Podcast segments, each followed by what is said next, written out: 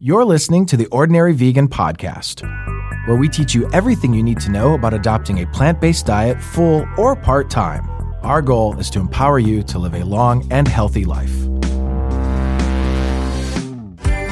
You can find today's show at ordinaryvegan.net or on iTunes. If you have any questions, please send an email to questions at ordinaryvegan.net.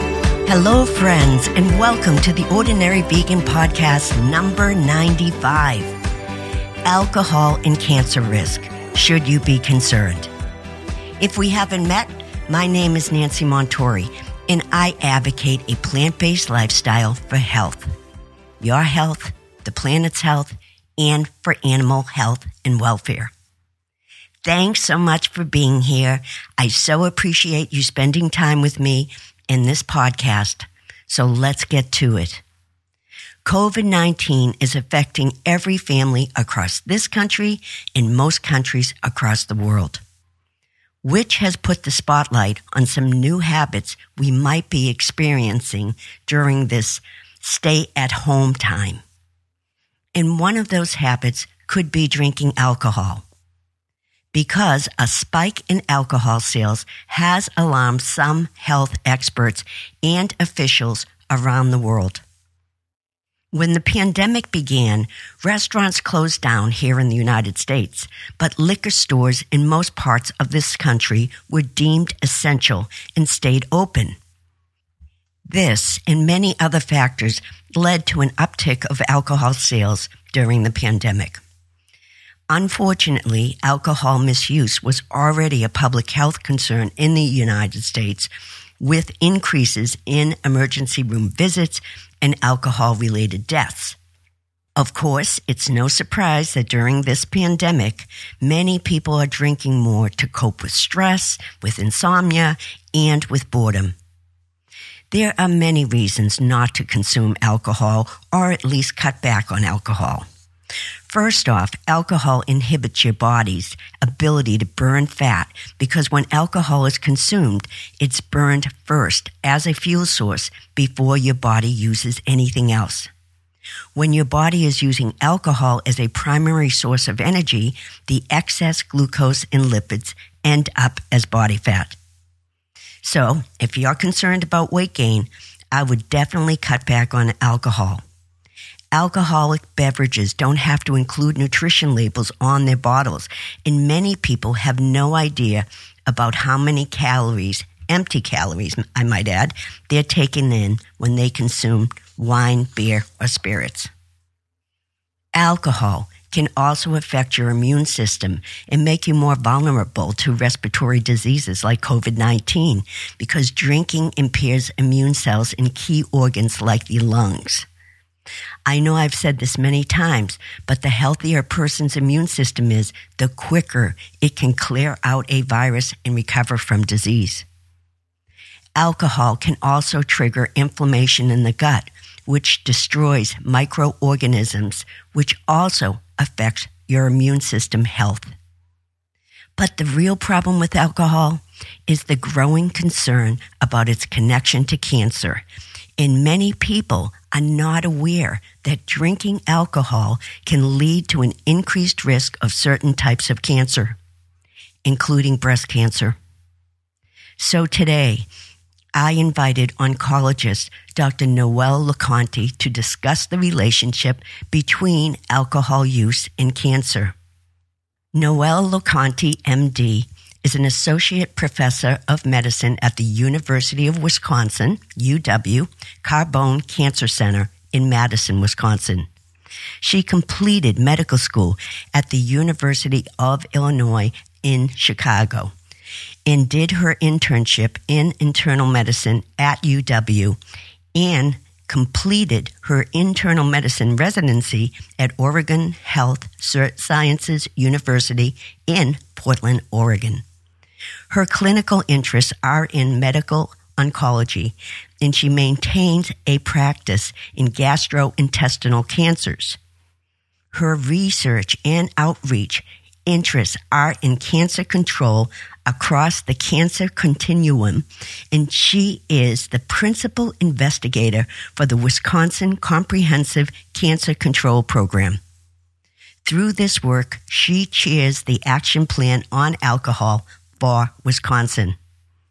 She is also the first author on the American Society of Clinical Oncology policy statement on alcohol and cancer and has served on the ASCO Prevention Committee.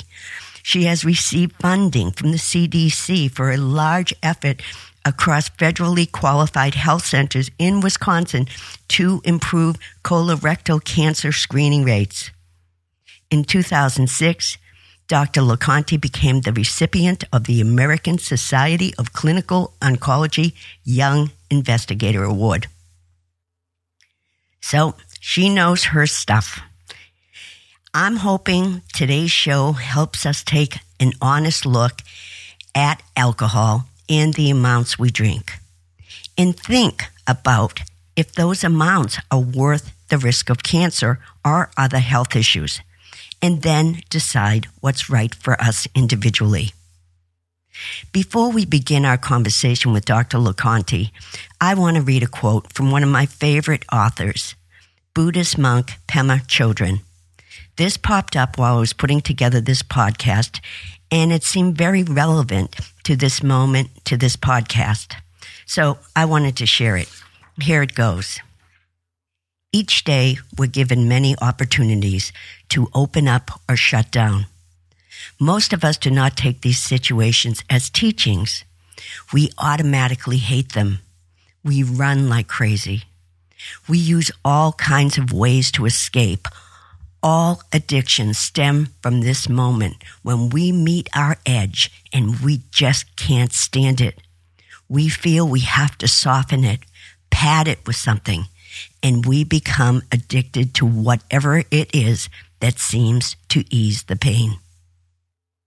That is from Pema's book, When Things Fall Apart Heart Advice for Difficult Times, which I highly recommend, and I will put a link to the book in this week's podcast. Now, let's welcome Dr. Nicole LoConte. Hi, Dr. LoConte, and thank you so much for being here with the Ordinary Vegan community. Can yeah. I ask you about your background as an oncologist and how did you get interested in the link between alcohol and cancer? Sure. Yep. Um, so I'm a GI medical oncologist, which is to say I treat cancers of the gastrointestinal tract um, in my clinical practice. And then in my research, because uh, I'm an academic oncologist, I'm interested in cancer control, which is an arm of public health um, aimed at reducing uh, the burden of cancer. And so the one of the main ways we do that is with cancer prevention work. And so um, I joined a committee for my professional society um, on cancer prevention, and we had the opportunity to write this alcohol statement. And the reason I, I did that was because most, many of the cancers, three of the cancers, are um, the types of cancers that I treat, specifically esophageal, colorectal, and liver cancer. Uh, before we talk about the connection between cancer and alcohol, I read that if you're trying to cut unnecessary calories, alcohol has to go. Is it true that alcohol inhibits your body's ability to burn fat? Yeah, I think that's the that's one of the theories. I don't know that that's completely settled science, but what we do know is that alcohol is what are called empty calories, meaning um, calories with very low nutritional benefit. Uh, things like sugared sodas would also be in that category. So, just from a strictly calories in, calories out kind of perspective, uh, limiting alcohol would be a smart way to go about it. As a medical oncologist who specializes in the relationship of cancer and alcohol, I imagine the first question my audience would have is how much alcohol are we talking about is a moderate drinker at risk, um, say two drinks a day? What is the amount of alcohol that increases your risk of cancer? Mm-hmm. Depends on the type of cancer. Um, so one of one of the important points is that um, nuance. This, this is a fairly nuanced message around alcohol. It's not all cancers. It's seven different cancers, but not every cancer not all patterns of alcohol use are risky depending on which type of cancer you're talking about. But if we look at breast cancer, which is um, obviously very common, and so there's a large number of women that are affected with alcohol associated breast cancer. Um, even one drink a day increases your risk. So for breast cancer, yes, uh, even moderate use is does elevate your risk. Now, for other types of cancer, like head and neck cancer, it really looks like it's um, like lots of use over many years would really be what you need to to elevate your risk. So that's a long-winded way to say it depends, but we recommend that people stay under the guidelines, which are up to one drink a day for women, two drinks a day for men, and there, you can't batch it, meaning you can't not drink Monday to Friday, so you can have six on Saturday, kind of thing. Well, let's talk about breast cancer because there's been a lot of stories recently, um, a lot of news that research is consistently showing that drinking alcoholic beverages, beer, wine, and liquor, increases a woman's risk of breast cancer. Can you tell us why? Yep. Yeah, and I think that's an important point you made that um, it really doesn't matter what kind of alcohol you ingest. They all have ethanol, which is thought to be the um, reason, the mechanism why um, these increase your risk of cancer. So for breast cancer, when someone ingests alcohol, when women ingest alcohol, it raises our body's levels of estrogen and estrogen metabolites.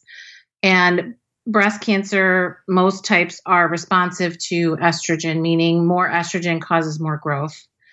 Um, so this would be important when we look at, um, you know, what types of breast cancer are most effective affected and it is indeed the so-called ERPR positive breast cancer and that stands for estrogen and progesterone receptor positive breast cancer. So for breast cancer we think it has to do with estrogen manipulation further evidence of this is that uh, women that drink larger amounts before their first pregnancy, when the breast tissue is fully matured, um, that does seem to be a higher risk period, meaning that binge drinking when you're in your college age, before you've had a baby, for example, before you've breastfed, would be higher risk than binge drinking when you're an older adult. What is ethanol exactly? Yeah, it's just a very simple chemical compound. Um, literally, of that's literally what alcohol is is ethanol, and then we add all different types of ingredients or flavors to it to make it into the beverages that people drink. But that gets metabolized into acetaldehyde, and acetaldehyde is actually the carcinogen. Does alcohol affect women differently than men? Well, women seem to tolerate it less well, meaning they can get to a higher blood alcohol level more quickly, probably because women in general are smaller in stature. Um, and that's why the guidelines have been for some time one drink a day for women, two drinks or less for men. There is a movement to reduce that in men down to one drink a day, but that did not pass the most recent um, revisions to the dietary guidelines. So as it stands right now, there's still a gender break in the recommended amount. Can we talk about some of those other cancers linked to alcohol? Yep. Um, I read that the highest risk of uh, alcohol and cancer is with what you mentioned head, neck, and esophageal mm-hmm. cancer. Mm-hmm. Why is that? What, what, what is it about alcohol that can cause those cancers? Yep. So when you drink a glass of an alcoholic beverage, even in the tissues in the mouth and the throat, the upper esophagus, um, that ethanol touches those skin surfaces, those mucosal membranes, and an enzyme in those cells converts it to acetaldehyde. And so that those those tissues are directly being contacted by a carcinogen. And so that's the mechanism by which head and neck cancer and, and esophageal squamous cell cancer are um, being caused by alcohol. For liver cancer, it's actually that the alcohol causes cirrhosis and the cirrhosis causes the cancer. Um, and in colorectal cancer, we think it has to do with folate metabolism, but we're not entirely sure, meaning that um, folate is extremely complex, but there's a pathway where people get colon polyps and those eventually turn into cancers, and that alcohol may play a role in that. But um, for head and neck and esophageal cancer, it's directly the, the tissues are being directly contacted by a carcinogen. Are there other types of cancer that show an increased risk with alcohol? Yeah, there's been lots of studies showing associations. We expect that stomach cancer, which is sometimes called gastric cancer, and then pancreatic cancer will be added to the list at some point, but they are not currently on the list. And then there are things like lung cancer where maybe alcohol plays a role, but it's very, very difficult to tease out from tobacco use, which is a much stronger driver of lung cancer incidence. Well, uh, is alcohol related to all cancers or just a certain amount of cancers? Yeah, just certain ones. And then there's some evidence in uh, a type of kidney cancer that alcohol may be protective. So it's not an even a universal always bad. Um, but certainly for these seven cancers, so types of head and neck cancer that we lump together esophageal cancer, breast cancer, colorectal, and liver cancer. Uh, alcohol is a carcinogen for those. Are some people more vulnerable to alcohol genetically? Well, people who have a family history are more likely to um, have alcohol use disorder, meaning drink more and, and drink in a problematic way. Um, people that have family history of certain cancers may be at higher risk. We don't know that for sure yet. Um, and then people that drink as children are more likely to drink as adults. People who drink heavily as children are more likely to drink heavily as adults. So I think it has to do a little bit with your genes, but also within the, the family that you were raised and, you know, what was kind of normal or culturally acceptable in your family. I've read that uh, alcohol can have a, a, big impact on the brain. Does mm-hmm. alcohol cause cognitive decline and mm-hmm. shrinkage mm-hmm. on the brain? it definitely causes cognitive impairment through either nutritional deficiencies, so-called Wernicke, Korsakoff encephalopathy, um, but also just chronic drinkers generally have lower cognitive performance. So yes, it, alcohol would not. If you were concerned about dementia, cognitive performance, drinking alcohol would not not be a good idea. Or drinking alcohol regularly, or certainly binge drinking. I also read a study linking alcohol with mortality. Can you mm-hmm. talk, can you address that? Yeah, so are you talking about the the study in the Lancet? Exactly. Yes. Yeah. So alcohol is a funny thing to study epidemiologically for a number of reasons. Um, one is that people generally don't know how much they're drinking, particularly if they're drinking a mixed drink uh, or they're drinking out at restaurants. It, you know, people just don't know how many shots are in there, and so they sort of guesstimate. Um, wine pours can be extremely variable from four ounces to eight ounces or even more, depending on who's serving it. So um, people aren't real reliable in terms of saying how many drinks they had. Um, so th- so there's that caveat and then there's an association that alcohol may be helpful in terms of preventing cardiovascular disease which i think the jury is still out on. We don't know if that's what's called an abstainer bias meaning people who don't drink may make that decision because they already have underlying health issues or concerns or symptoms and so that would drive the abstainer group to be less healthy than the alcohol consumers. So generally, I'm sure people can relate to this. If you don't feel well, you don't really want to drink alcohol if you don't have to. Meaning, when we have the flu or for people that have had COVID, you know, the last thing you want to do is kind of, you know, drink a beer or something. Um, so there might be something to being an abstainer that otherwise drives your health. But that being said, there have been many association studies that have shown maybe a benefit for light, light or moderate amounts of alcohol use on cardiovascular risk. But when you pool all the possible health risks and benefits for alcohol, including cardiovascular disease, you know, liver disease, cancer, motor vehicle accidents, etc. On balance, there is no safe amount of alcohol use, uh, meaning even with one drink a day, um, overall mortality is worse, is higher. And so that's what that modeling study um, that was published in the Lancet showed. But even I think in that same journal, the Lancet, I don't even, I don't think it was the same issue, but shortly thereafter, showed a similar study looking just at cardiovascular disease, showing this little improvement in mortality in people that drank one drink a day. So it's it's very complex, and as a doctor, it's very very hard to talk to patients about this because of course, nobody thinks about their diet just because of cancer, right? We think about all kinds of um, health concerns. And so, how do you sort of weigh that in totality and counsel your patients on it? It's quite complex. Yeah, while we're on the subject of mixed, mixed messages, how about all the news about red wine being good for you because of the resveratrol and that alcohol can raise your HDL, which is your good cholesterol levels? Yeah. Is that hype or truth? It's probably hype. Is my is my uh, opinion on the matter.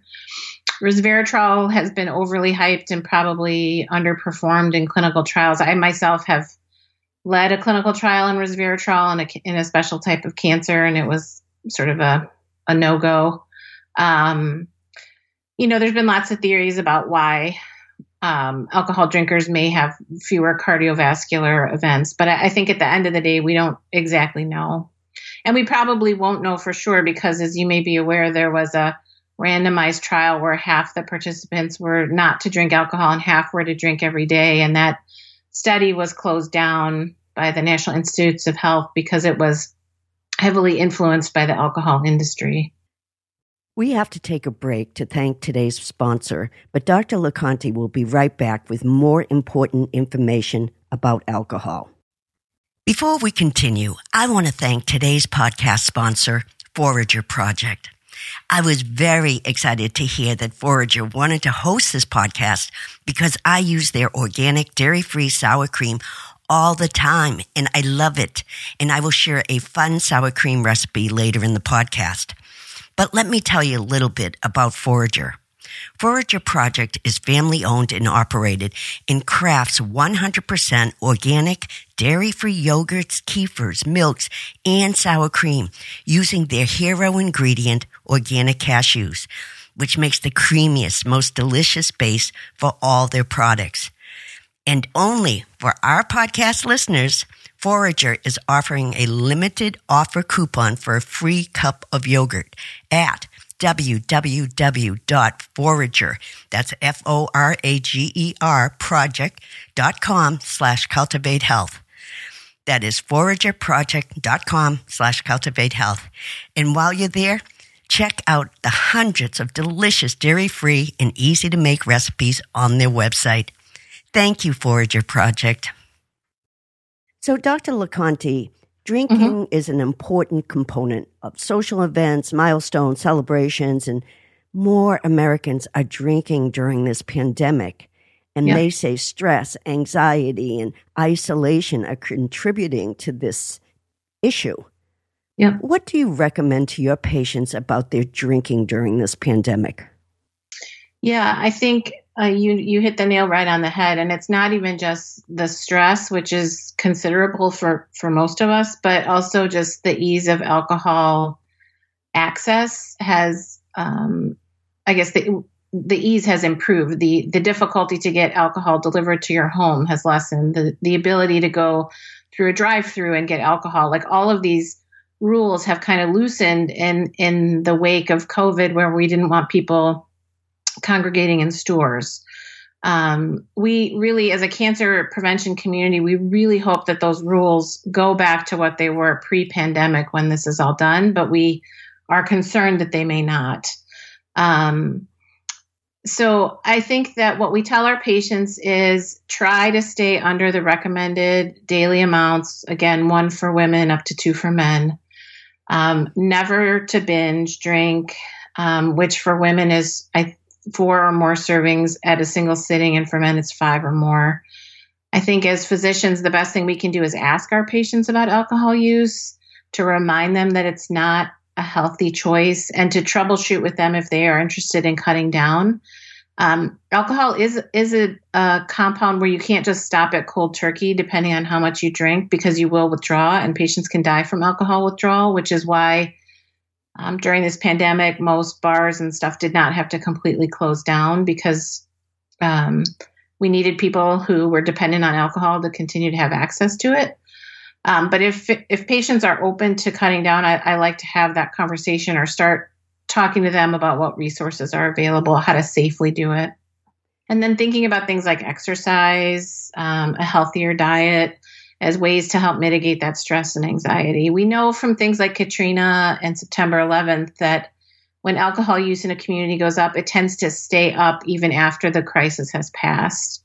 So we anticipate that so we know especially women are drinking a lot more right now and we anticipate that will persist even after covid is behind us well what would you say to someone who ha- has had cancer or currently being treated for cancer and they have two glasses of wine a night to cope would you say they are risking their health or even their life yes we know that overall cancer mortality is worse for people that would drink that much so as a cancer doctor, I would ask them to cut down. Most certainly, if they had a, one of the cancers that was associated with alcohol use. Um, so, if you diagnose someone with cancer and they are mm-hmm. drinking more than you think is acceptable, mm-hmm. how do you address that with the patient? Is this a question you ask them? How much alcohol do you yeah. drink? Yeah, yeah. My patients uh, lovingly call me a buzzkill. I do ask uh, how much they drink and how often, and I ask what a serving is. So when you ask people how much do they drink, they'll say one drink, and then the immediate follow up question should be, what does that mean? Because I've had patients that are drinking from a glass like the size of, you know, a fishbowl sure, essentially. So that's those. really like five drinks, right? That's not one drink. Right. Um, or they'll have a mixed drink with you know four shots in it. That's again that's four drinks. So having a conversation about what what qualifies as one drink. Um, talking about patterns of use, so much like smoking, it can be as much psychological as it is, um, you know, just personal preference. And so many people, they just every night they have you know where i'm from it's it's a brandy old fashioned but every night they have a drink uh, or two and they watch tv or whatever they do. So talking to them about okay how can we break that up or how can we swap that out for something maybe a little bit more um, better for your cancer? Ultimately i think what we know is that doctors are not really asking about this. So the first step is uh, for me to encourage my partners to just ask patients about it. And you know, if you keep asking, people keep wondering, like, why does the doctor keep asking? and that will invite conversations about this. Um, unlike smoking, there probably is an amount of alcohol that's not completely bad for you, right? So it's a pretty nuanced message where, you know, uh, most days of the week, it'd be great if you didn't drink. It's okay if you have a few, right? Um, unlike tobacco, where we can clearly say there is no circumstance under which you should ever smoke, and we need to work on complete cessation. Right. Well, can um, how does um, drinking affect uh, cancer treatment? If someone is in cancer treatment and they're a current drinker, should they stop? Um, well, they should not stop cold turkey because, like I said, they can withdraw. Um, so, drinking heavily complicates surgical outcomes and some radiation outcomes. We don't know how it affects chemotherapy, but probably similarly. And now, in the era where we have more oral chemotherapy, there's concern that it may affect how your body metabolizes and absorbs those medications. The reality is, we've never really done these studies. We don't really know, but I think there's enough concern about surgery and radiation that, you know, I would I would instruct them to cut down to those recommended amounts. Which would be like one drink a day. Is that correct? One drink a day for women, two for men. Yep. You mentioned poet Anne Boyer's book called mm-hmm. The Undying on social media and it's yep. a book about her battle with breast cancer. Can we talk about cancer treatment and that pink ribbon? And why did you recommend that book? Yeah, that's a that's a remarkable remarkable book. Um, yeah, and she's a poet, and it's just it's beautifully written. First of all, um, I recommend that book because it's a real uh, bright light on how cancer is both a business and a health affliction. And I think that we could do better to be more patient focused and patient friendly. Um, you know, there, not every, you know, it's not like the square peg, square hole sort of thing. Like patients, all treatment plans need to be individualized. Um, I thought she was brutally honest in her assessment of oncology and cancer treatment and cancer follow up. Um, you know, another thing to recommend to your listeners would be Stephanie Mencimer's um, series about her breast cancer treatment and how n- no oncologist talked to her about alcohol use. Um, she published this in Mother Jones. Um, I just think that, you know, if we deny that there's a problem, we can never fix it. So for me, Anne's book was just really, really eye opening and and brutally honest. And I, I would recommend it for anybody, but especially if you're a cancer patient or you've been a caregiver for someone with cancer, you're you're going to definitely identify with it. And ultimately, you know, she survived and she's she's done well. But um, I think her story rings even more true for patients who don't survive their cancer. Yeah, it looked it looked very interesting. I'm definitely going to buy it, and I'll put a link in this week's show notes to the book. Yeah. Um, can we talk about cancer and COVID 19? Mm-hmm. Have you seen cancer statistics change since COVID 19? Mm-hmm. Um, so initially, many, many fewer patients were being diagnosed because people were not coming in to be checked out because of concern about, um, you know, COVID 19 exposure in the healthcare setting. And then, not surprisingly, what we've seen is later diagnosis, later stage at diagnosis. Cancer screening rates went way down in March, April, and May. Um, you know, in some places, 90% reduction. And so we know what that's going to mean is that those cancers are going to be diagnosed at a later stage. So that's pretty much exactly what we're seeing right now. Um, our numbers seem to be back where they should be. So now it's just kind of the catch up and getting people screened that missed their screening. And emphasizing that things like cancer don't wait. Um, you know, COVID 19 is scary, but if you need screening, you need screening, and you shouldn't put it off for a year or two.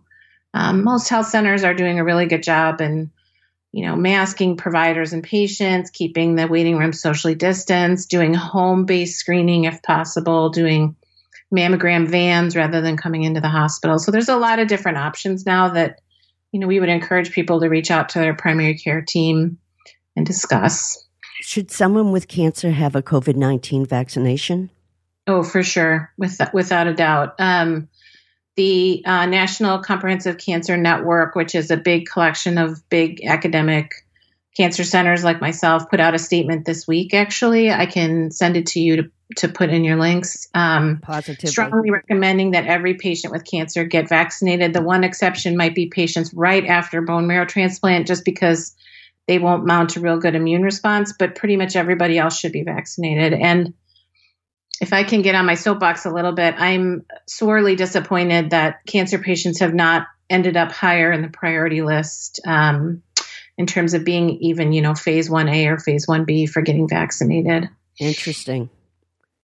Um, you, you, know, you forget there are so many people that, you know, need to get the vaccination right away. And, yeah. Um, you know, someone's well, just not thinking of it.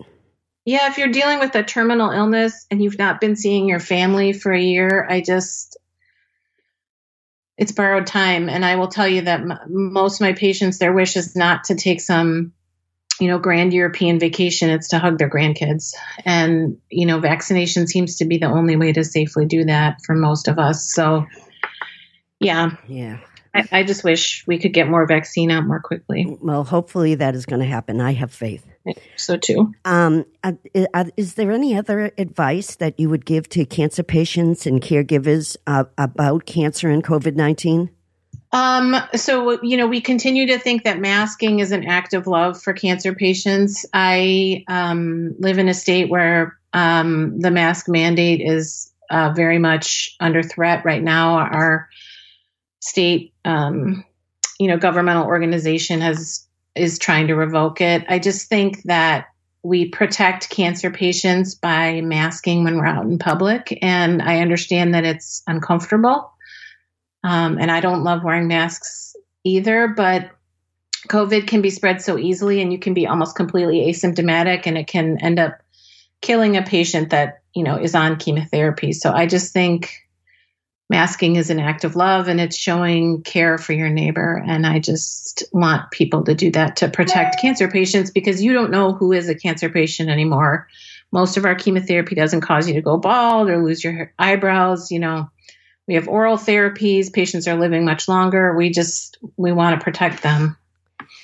My last question is I also noticed that you pinned a quote from a doctor named George Bossy who mm-hmm. emphasized the four main rules for practicing on practicing oncology, and I found it very hopeful. You know, it, it yep. for someone it, diagnosed with cancer.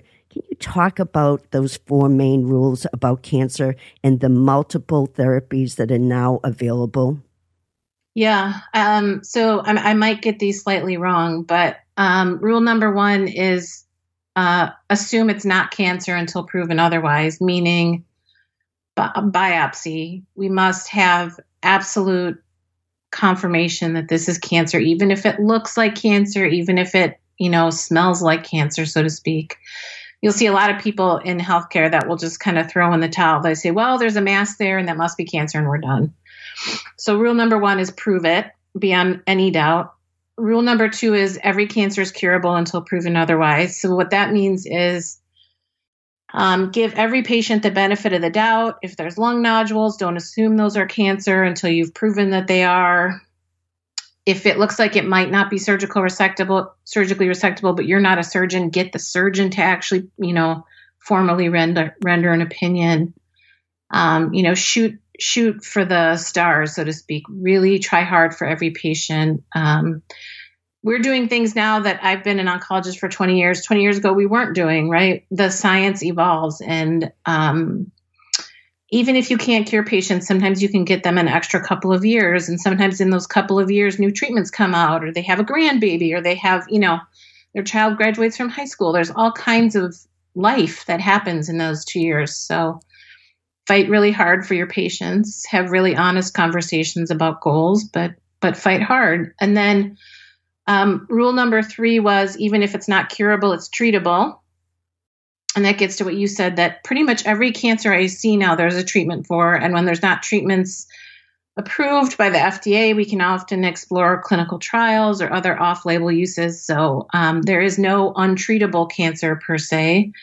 And then when we've run out of treatment options, um, all cancer, um, we can make patients feel better. All symptoms are treatable. So then we can focus on quality of life and comfort and, and dignity and maintaining, a, you know, a so-called good death. That's kind of a loaded term because it means something different for every patient. But the point being that when you can no longer do chemo or radiation, that doesn't mean you stop treating the patient. Wow, that's really just great information and uh, very hopeful information. So thank you for that. And Thank you so much for being here today, Dr. LoConte. Yeah. We so appreciate you sharing your knowledge with us. Yeah, no problem. Happy to help. Okay. Thanks again. okay. Bye bye.